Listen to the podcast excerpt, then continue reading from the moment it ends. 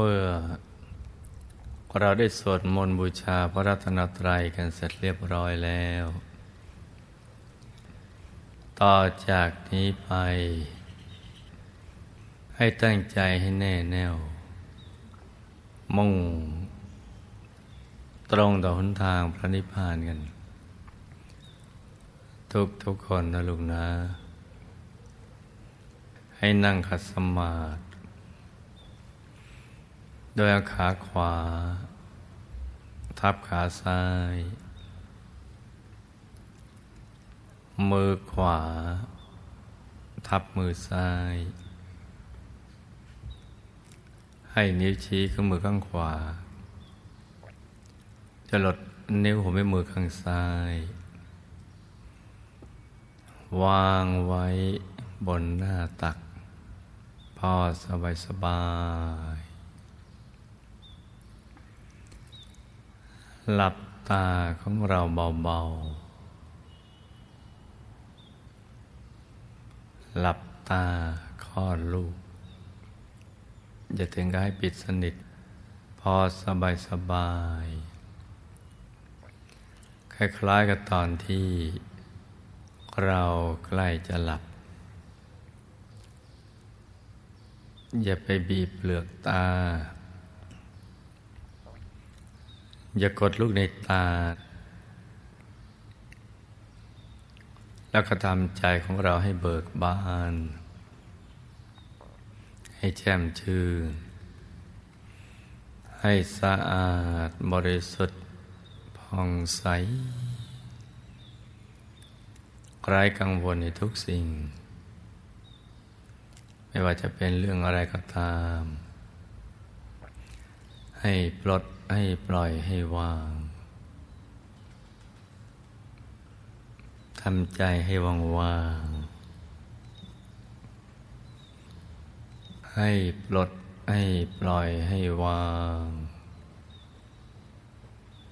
ไม่ว่าจะเป็นเรื่องคนสัตว์สิ่งของธุรกิจการงานบ้านช่อง การศึกษาเล่าเรียน เรื่องครอบครัวหรือเรื่องอะไรที่นอกเหนือจากนี้ ให้ปลดให้ปล่อยให้วาง ตัดใจให้ขาดไปเลย แล้วก็มาสมมุติว่า ภายในร่างกายของเรานั้นนะ่ะปราศจากอวัยวะ สมมติว่าไม่มีปอดตับม้ามไต หัวใจเป็นต้น ให้เป็นที่โล่งๆว่างๆ เป็นปล่องเป็นช่องเป็นโพรงเหมือนลูกโป่งที่เราอัดลมเข้าไป ให้กลวงภายใน คล้ายๆท่อแก้ว ท่อเพชร ใสใส ให้เป็นปล่องเป็นช่อง เป็นโพรง เป็นที่โล่งๆว่างๆคราวนี้เราก็นึกน้อมใจมาหยุดนิ่ง ๆ ที่ศูนย์กลางกายฐานที่เจ็ด ซึ่งอยู่ในกลางท้องของเรา ในระดับที่เนื้อจากสะดือขึ้นมาสองนิ้วมือ โดยสมมุติว่าเราหยิบเส้นได้มาสองเส้นนำมาขึงให้ตึง จากสะดือทะลุไปด้านหลังเส้นหนึ่ง จากด้านขวาทะลุไปด้านซ้ายอีกเส้นหนึ่ง ให้เส้นได้ทั้งสองตัดกันเป็นกากบาท จุดตัดจะเล็กเท่ากับปลายเข็ม เหนือจุดตัดนี้ขึ้นมาสองนิ้วมือ นั่นแหละ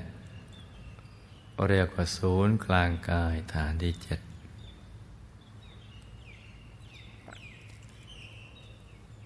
ซึ่งเป็นที่เกิดที่ดับที่หลับแล้วก็ที่ตื่น และก็ที่สำคัญคือเป็นทาง ไปสู่อายตนะนิพพาน ทางหลุดทางพ้นจากกิเลสอาสวะ ที่พระสัมมาสัมพุทธเจ้าและพระอรหันต์ทั้งหลาย ท่านมาเริ่มต้นหยุดใจ อยู่ที่ศูนย์กลางกายฐานที่เจ็ดตรงนี้จนกระทั่งใจถูกส่วน แล้วก็ตกศูนย์เข้าไปสู่ภายในดวงธรรม ก็ลอยขึ้นมา เป็นดวงใส ๆ กลมรอบตัว เหมือนดวงแก้วกายสิทธิ์ อย่างเล็กก็ขนาดดวงดาวในอากาศ อย่างกลางก็ขนาดพระจันทร์ในคืนวันเพ็ญอย่างใหญ่ก็ขนาดพระอาทิตย์ยามเที่ยงวัน หรือใหญ่กว่านั้น ตามแล้วแต่กำลังบารรมี ของแต่ละคนที่ไม่เท่ากัน เลยคล้ายๆกับ ฟองไข่แดงของไก่ โตเท่ากับฟองไข่แดงของไก่ แต่จะใสเกินใส อย่างน้อยก็จะใสเหมือนน้ำใส ๆ เหมือนกระจกคันช่องส่องเงาหน้าบ้าง ใสเหมือนเพชรบ้าง หรือใสเกินกว่านั้น เกินกว่าความใสใด ๆ ในโลก จะมาลอยอยู่ที่ศูนย์กลางกายฐานที่เจ็ดซึ่งจะเห็นได้ชัดเจนในตอนนั้นเลย แล้วก็ท่านก็จะดำเนินจิตของท่านไปเรื่อยๆโดยการหยุดนิ่งอย่างเดียว ตั้งแต่เบื้องต้นจนกระทั่งเป็นพระอรหันต์ เป็นพระอรหันตสัมมาสัมพุทธเจ้า ไม่ได้ทำอะไรที่นอกเหนือจากนี้เลย ท่านจะหยุดนิ่งอยู่กลางดวงใส ๆ ซึ่งเป็นธรรมดวงแรก คือความบริสุทธิ์ของใจ ที่พ้นจากนิวรณ์แล้วนะ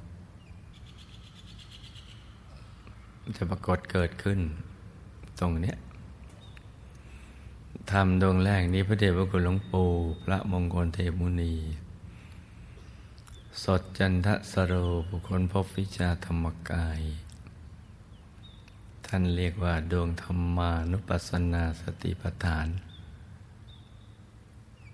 บางครั้งท่านก็เรียกว่าดวงปฐมมมัคแปลว่า เป็นต้นทางหรือหนทางเบื้องต้น ต้นทางที่จะไปสู่อายตนะนิพพาน ต้นทางที่จะหลุดพ้น จากกิเลสอาสวะทั้งหลาย ต้นทางของพระอริยเจ้าที่เรียกว่าอริยมรรคต้นทางความบริสุทธิ์หมดจดจากสัพพกิเลสทั้งหลาย ที่เรียกว่าวิสุทธิมรรคต้นทางแห่งความหลุดพ้นที่เรียกว่าวิมุตติมรรคจะเป็นดวงใส ๆ อย่างนี้แหละ ซึ่ง การที่จะมาถึงดวงใสๆนั้นนะมีอยู่หลากหลายวิธี ที่มีปรากฏในคำพีวิสุทธิมรรคก็มีสี่สิบวิธี แต่ที่นอกเหนือจากนั้นก็ยังมีอีก วัตถุประสงค์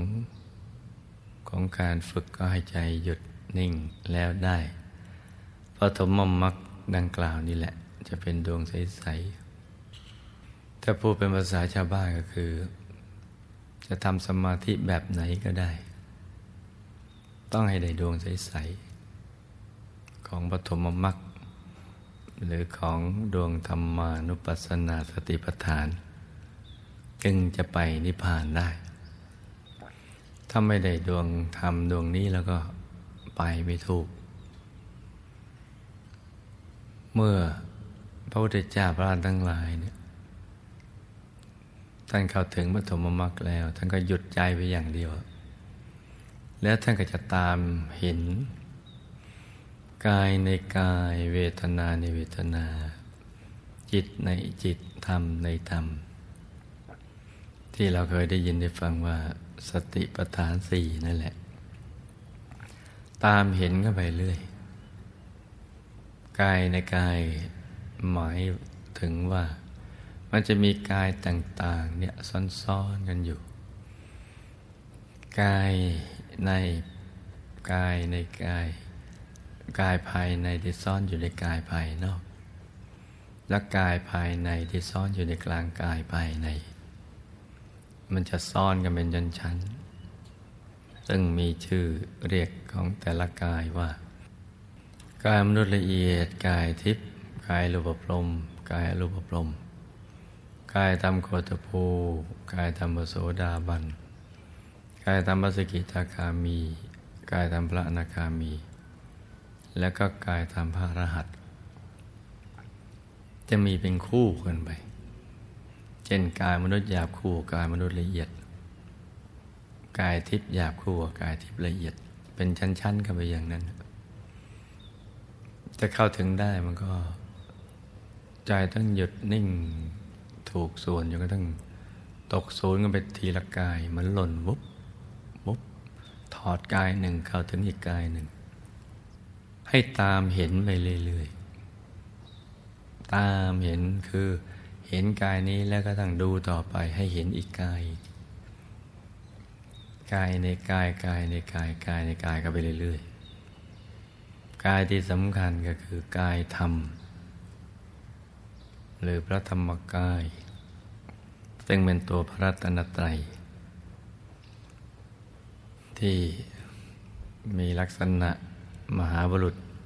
ครบถ้วนทุกประการ งามกว่ากายต่างๆที่มีในภพสาม งามกว่ากายรูปลมกายรูปภพกายทิพย์กายมนุษย์ งามกว่า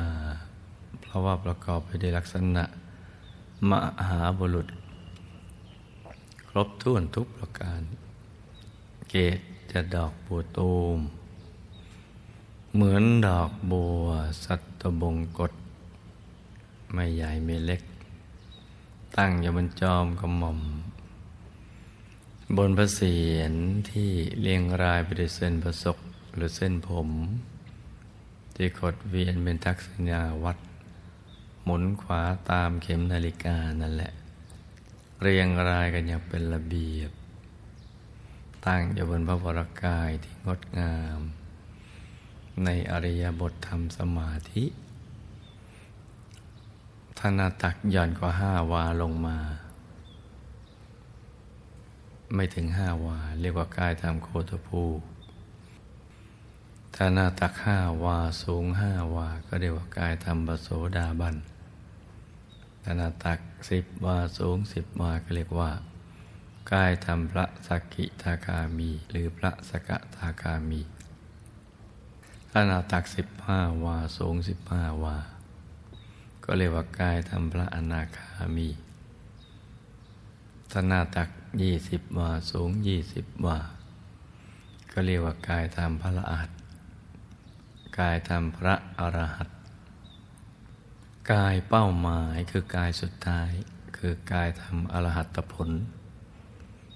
หน้าตักยี่สิบวาสูงยี่สิบวาที่เป็นเป้าหมายเพราะเป็นกายเดียวที่พ้นจากกิเลสอาสวะ พ้นจากภพทั้งสามพ้นจากกฎของไตรลักษณ์กฎแห่งกรรม พ้นจากการเวียนว่ายและเกิด นั่นคือเป้าหมาย ที่มีชื่อเรียกแตกต่างกันไป ทั้งทั้งที่หน้าตากาย แต่ละกายของกายธรรมนั้นเหมือนกัน ก็เรียกไปตามกิเลสที่ละได้ สังโยชน์ที่ละได้ ละได้น้อยก็เรียกไปอย่างหนึ่ง ปานกลางกับอย่างหนึ่งละได้หมดก็ เรียกไปอีกอย่างหนึ่ง แต่หน้าตาจะเหมือนกัน ต่างแต่ขนาดความบริสุทธิ์ ขนาดจะโตใหญ่ขึ้นไปเรื่อยๆ บริสุทธิ์เพิ่มขึ้น ไปเรื่อยๆ ละเด็กใจหยุดนิ่งอย่างเดียวนั่นแหละ ไม่ได้ทำอะไรที่นอกเหนือจากนี้ แล้วมันก็จะถอดไปเป็นยันชันคือปัจจัยหยุดไปแล้วนะ แสงสว่างมันเกิด ธรรมจักขุดวงตาก็เกิดทำให้เกิดการเห็น ญาณทัศนะ ความรู้ก็เกิด เป็นวิชา จักขุญาณปัญญาวิชา แสงสว่างจะเกิดพร้อมกัน เมื่อเข้าถึงธรรมกาย ตั้งแต่กายทำโคตภูขึ้นไป จักขุญาณปัญญาวิชาแสงสว่างจักขุงอุตปาธิญาณังอุตปาธิ ปัญญาอุตปาธิ วิชาอุตปาธิ อาโลโกอุตปาธิจักขุญาณปัญญาวิชาแสงสว่างเกิดขึ้นพร้อมๆกันอยู่ในกายธรรม ซึ่งมีอยู่ในตัวมนุษย์ทุกๆคนได้เคยบอกเขาไว้ว่า เราต้องรู้จักพระภายใน ไม่ว่าจะเป็นพระเป็นโยม เป็นเทนเป็นชีวสกปสิกาคารวาสชาติในภาษาไหนก็ตาม ต้องรู้จักเอาไว้ว่านี่แหละคือที่พึ่งที่ระลึกที่แท้จริง เมื่อเข้าถึงเราจะแยกออกว่าสิ่งใดเป็นที่พึ่งที่ระลึกที่แท้จริง สิ่งใดไม่ใช่ ราะมีข้อแตกต่างกัน นี่คือสิ่งที่เราจะต้องศึกษาเอาไว้ ให้ตามเห็นกายในกาย เวทนาในเวทนา จิตในจิตธรรมในธรรม กายในกายก็มีทั้งหมด 18 กายดังกล่าวนั่นแหละ แต่ละกายก็จะมีเวทนา มีจิตมีธรรมซ้อนๆกัน ทำหน้าที่กันคนละอย่าง แต่ว่าอยู่ประชุมรวมกันอยู่ในกายนั่นแหละ ตามเห็นก็ไปเรื่อยๆก็เรียกว่าสติปัฏฐานสี่ตามเห็นกันเข้าไปอย่างนี้แหละ พระพุทธเจ้าท่านเดินแนวนี้คือหยุดนิ่งอย่างเดียว แล้วพอเข้าไปถึงในแต่ละกายแล้วเนี่ย อารมณ์หรือสภาวะธรรมที่เกิดขึ้น จะทำให้ เราเข้าใจแจ่มแจ้ง ในทุกๆสภาวธรรมที่เกิดขึ้น จะเห็นการเกิดดับแล้วเห็นอะไรต่าง ๆ ก็เห็นกันได้ชัด จะต้องเห็นได้ด้วย ธรรมจักขุของพระธรรมกายและญาณทัศนะ ของพระธรรมกายเท่านั้น กายอื่นมองไม่เห็น ที่เห็นได้เพราะว่าธรรมจักขุมีการเห็นที่วิเศษ ที่แจ่มแจ้งที่แตกต่างจากการเห็นด้วยตาของกายต่างๆที่มีอยู่ในภพสาม การที่เห็นได้วิเศษได้แจ่มแจ้งและแตกต่างในภาษาบาลีเขาเรียกว่าวิปัสสนา ปัสนาแปลว่าการเห็นวิกับแปลว่าวิเศษ แจ่มแจ้งแตกต่างเป็นวิปัสสนาจะเริ่มต้นตั้งแต่กายทำไปแต่ยังไม่ถึงกายทำก็เรียกวิปัสสนึก คือนึกพิจารณาไปตามที่ได้ยินได้ฟังได้ศึกษาได้อ่าน แบบสุตตะมยะปัญญา แล้วก็จินตะมยะปัญญา ได้ยินได้ฟังได้อ่านแล้วก็มา คิดใคร่ครวญกัน คิดหรือพินิจพิจารณา แต่วิปัสสนานั้นนะมันเลยพ้นจากสุตตะ ความคิดความอ่าน และการพินิจพิจารณาแล้ว เพราะว่าความรู้มันเกิดจากการเห็นแจ้งทที่ธรรมจักขุมีความมีที่วิเศษ แจ่มแจ้งเหมือนดึงของที่มืดมาสู่กลางแจ้ง และแตกต่างจากการเห็นของดวงตาอื่นๆ ที่มีอยู่ในภพสามก็เพราะว่าเห็นได้รอบตัว ทุกทิศทุกทาง ในเวลาเดียวกัน ซ้ายขวาหน้าหลังล่างบนเห็นหมด น้อมไปในอดีตก็ได้ น้อมไปในอนาคตก็ได้ ถ้าหากว่าน้อมไปไม่ได้อย่างนี้แล้วก็วิชามันจะไม่เกิด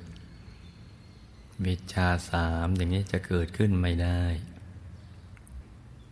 ปปเปนิวาสานุสติญาณการระลึกชาติ มันเห็นไม่ได้เลยเห็นได้มีข้อจำกัดแบบฤาษีทั้งหลายนั่นแหละเพราะนั้นจะเห็นได้รอบตัวทั้งอดีตทั้งปัจจุบันทั้งในอนาคต เห็นเกี่ยวกับเรื่องจุตูปปาตยาน การเวียนว่ายแต่เกิดสรรพสัตว์ทั้งหลายภพภูมิต่างๆ ก็จะอยู่ในคลองธรรมจักขุ เหมือนท้องฟ้าที่ครอบกลุ่มสรรพสัตว์และสรรพสิ่งทั้งหลายมันจะเห็นแล้วก็เห็นแจ้งถึงไหนก็รู้แจ้งถึงตรงนั้น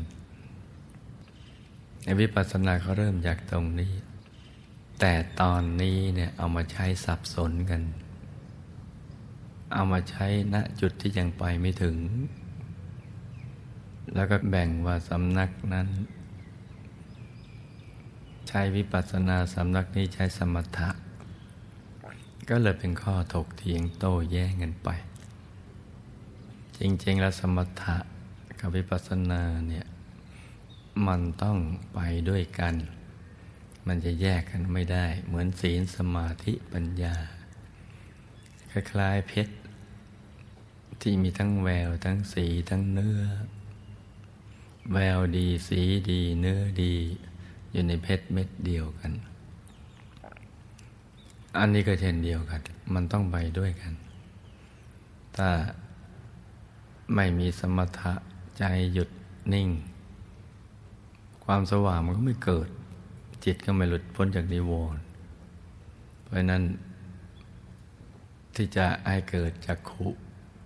ตั้งแต่ทิพจักขุ ปัญญาจักขุ สมันตจักขุ หรือธรรมจักขุมันก็ไม่เกิด มันจะต้องไปด้วยกัน นี่เป็นสิ่งที่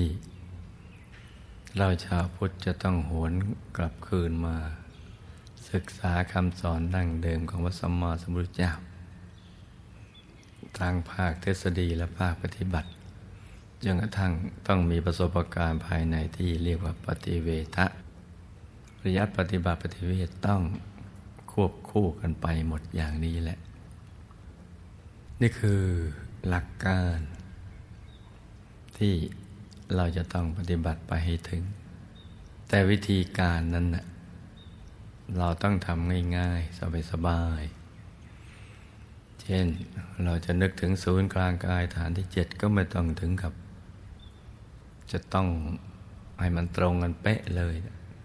เพราะมันเห็นยังไม่ได้ เมื่อใจยังไม่นิ่ง ในแง่ปฏิบัติจริง ๆ นั้นเราแค่ สมมุติว่าใจเราหยุดนิ่ง อยู่ในกลางท้อง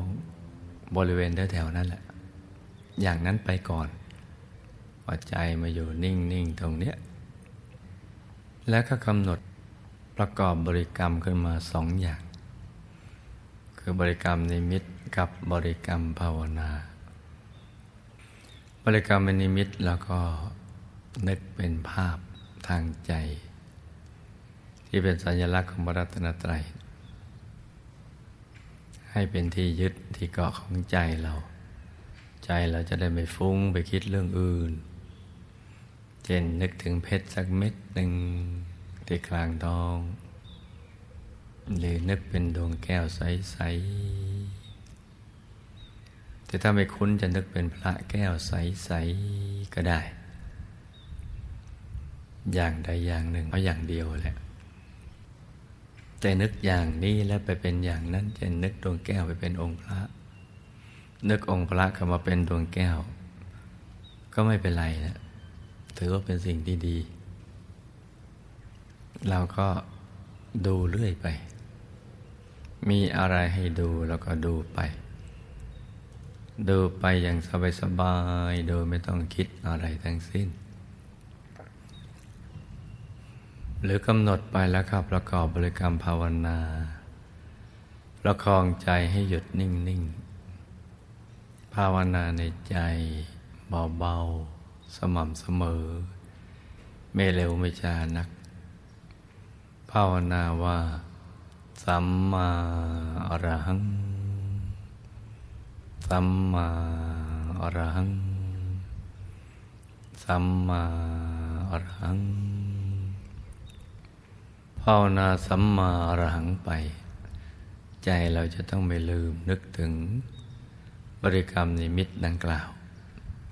จะเป็นเพชรสักเม็ดหนึ่งที่กลางท้องหรือดวงใส ๆ องค์พระใส ๆ ขนาดใหญ่เล็กก็แล้วแต่ ใจเราชอบใจเราถนัด ภาวนาอย่างนี้ไปเรื่อย ๆ จนกว่าใจจะหยุดนิ่งหรือเกิดความรู้สึกว่า ไม่อยากจะภาวนา สัมมาอรหังต่อไป ถ้าเกิดความรู้สึกอย่างนี้เราก็ไม่ต้องย้อนกลับมาภาวนาใหม่ ให้รักษาใจให้หยุดให้นิ่งนิ่งอย่างสบายสบายทำเพียงอย่างนี้แค่นี้เท่านั้นแหละ เดี๋ยวเราก็ จะเข้าถึงสิ่งที่มีในตนในตัวของเราดังกล่าวนั่นแหละ เหมือนพระพุทธเจ้าพระอรหันต์ทั้งหลาย นี่คือกรณียกิจเป็นงานที่แท้จริงของเรา ที่เราเกิดกันมาแต่ละภพแต่ละชาติ ก็มีวัตถุประสงค์เพื่อที่ทำให้พระนิพพานในแจ้งสแสวงบุญสร้างบารมี สลัดตนในพ้นจากกองทุกข์แต่วิธีปฏิบัติก็ต้องอย่างนี้แหละ ประคองใจกันไปเรื่อยๆ ส่วนใครอยากจะวางใจนิ่งเฉยๆก็ได้ ถ้ามั่นใจว่าไม่ไปฟุ้งคิดเรื่องอื่น แล้วก็วางใจนิ่งๆ แล้วก็มีข้อสังเกตคือถ้าปฏิบัติที่ถูกต้องวางที่ถูกส่วน ตัวมันจะไม่ทึบ มันจะโล่ง มันจะโปร่ง มันจะเบา มันจะสบาย ตัวจะขยาย แล้วก็รู้สึกมีความสุขสนุกกับการที่ได้ อยู่ในอารมณ์เนี้ยแม้จะยังไม่เห็นอะไรก็ตาม ก็อยากอยู่ในอารมณ์เนี้ยมีความพึงพอใจเกิดขึ้น แล้วก็อยากอยู่ตรงนี้ไปนานๆ อีกทั้งมีความรู้สึกว่าเวลาช่าง หมดไปเร็วเหลือเกิน นั่นแหละเราทำถูกทางแล้ว จะไม่ค่อยปวดจะไม่ค่อยเมื่อยเท่าไหร่ เช้านี้อากาศกำลังเย็นสบาย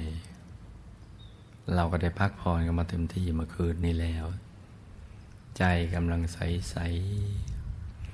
เหมาะสมที่จะปฏิบัติธรรมเพื่อเข้าถึงพระรัตนตรัยในตัว ก็ให้ประคับประคองใจไปดังกล่าว อย่าไปตั้งใจเกินไป อย่าอยากได้ อยากให้ใจสงบมากเกินไปอย่าไปเค้นภาพ ให้ทำสบายสบายนิ่งนิ่งนุ่มนุ่มละมุนละไมเนี่ยมัน อยู่ที่เบื้องต้นเราทำถูกต้องไหม ถ้าถูกต้องตัวมันจะโล่งโปร่งเบาสบาย ถ้ายังไม่ถูกตัวมันจะทึบทึบ แคบๆ ถ้าทำผิดมันจะตึง มันจะเกร็ง มันจะมึนนิสะแต่ถ้ายังไม่ถูกหรือถูกยังไม่สมบูรณ์มันก็จะเฉยๆ แต่ก็ยังไม่โล่งไม่โปร่งไม่เบาไม่สบาย ถ้าประคองใจถูกต้องมันจะโล่งโปร่งเบาสบาย ตัวจะพองขยาย ตัวยืด สูง ตัวย่อต่ำ ตัวขยายออกไปทางข้างหรือหล่น จากที่สูงลงไปความรู้สึกจะเป็นอย่างนั้น แต่ก็อย่าไปกลัว อย่าไปสะดุ้งอย่าไปหวาดเสียว อย่าไปฝืนประสบการณ์ ปล่อยให้มันเป็นไป ปล่อยให้มันเป็นไป เท่าที่มันอยากจะเป็น อย่างที่มันอยากจะเป็นนะ มันอยากจะเป็นไงแล้วก็ปล่อยมันไป อย่าไปฝืนประสบการณ์เดี๋ยวจะมีสิ่งดีๆ ที่เป็นประสบการณ์ภายในเนี่ยมันเกิดขึ้นกับตัวของเรา เช้านี้ให้ลูกทุกคน สมหวังดังใจในการเข้าถึงพระรัตนตรัยในตัว ทุกๆคนนะลูกนะ ต่างคนต่างนั่งกันไปเงียบๆนะลูกนะ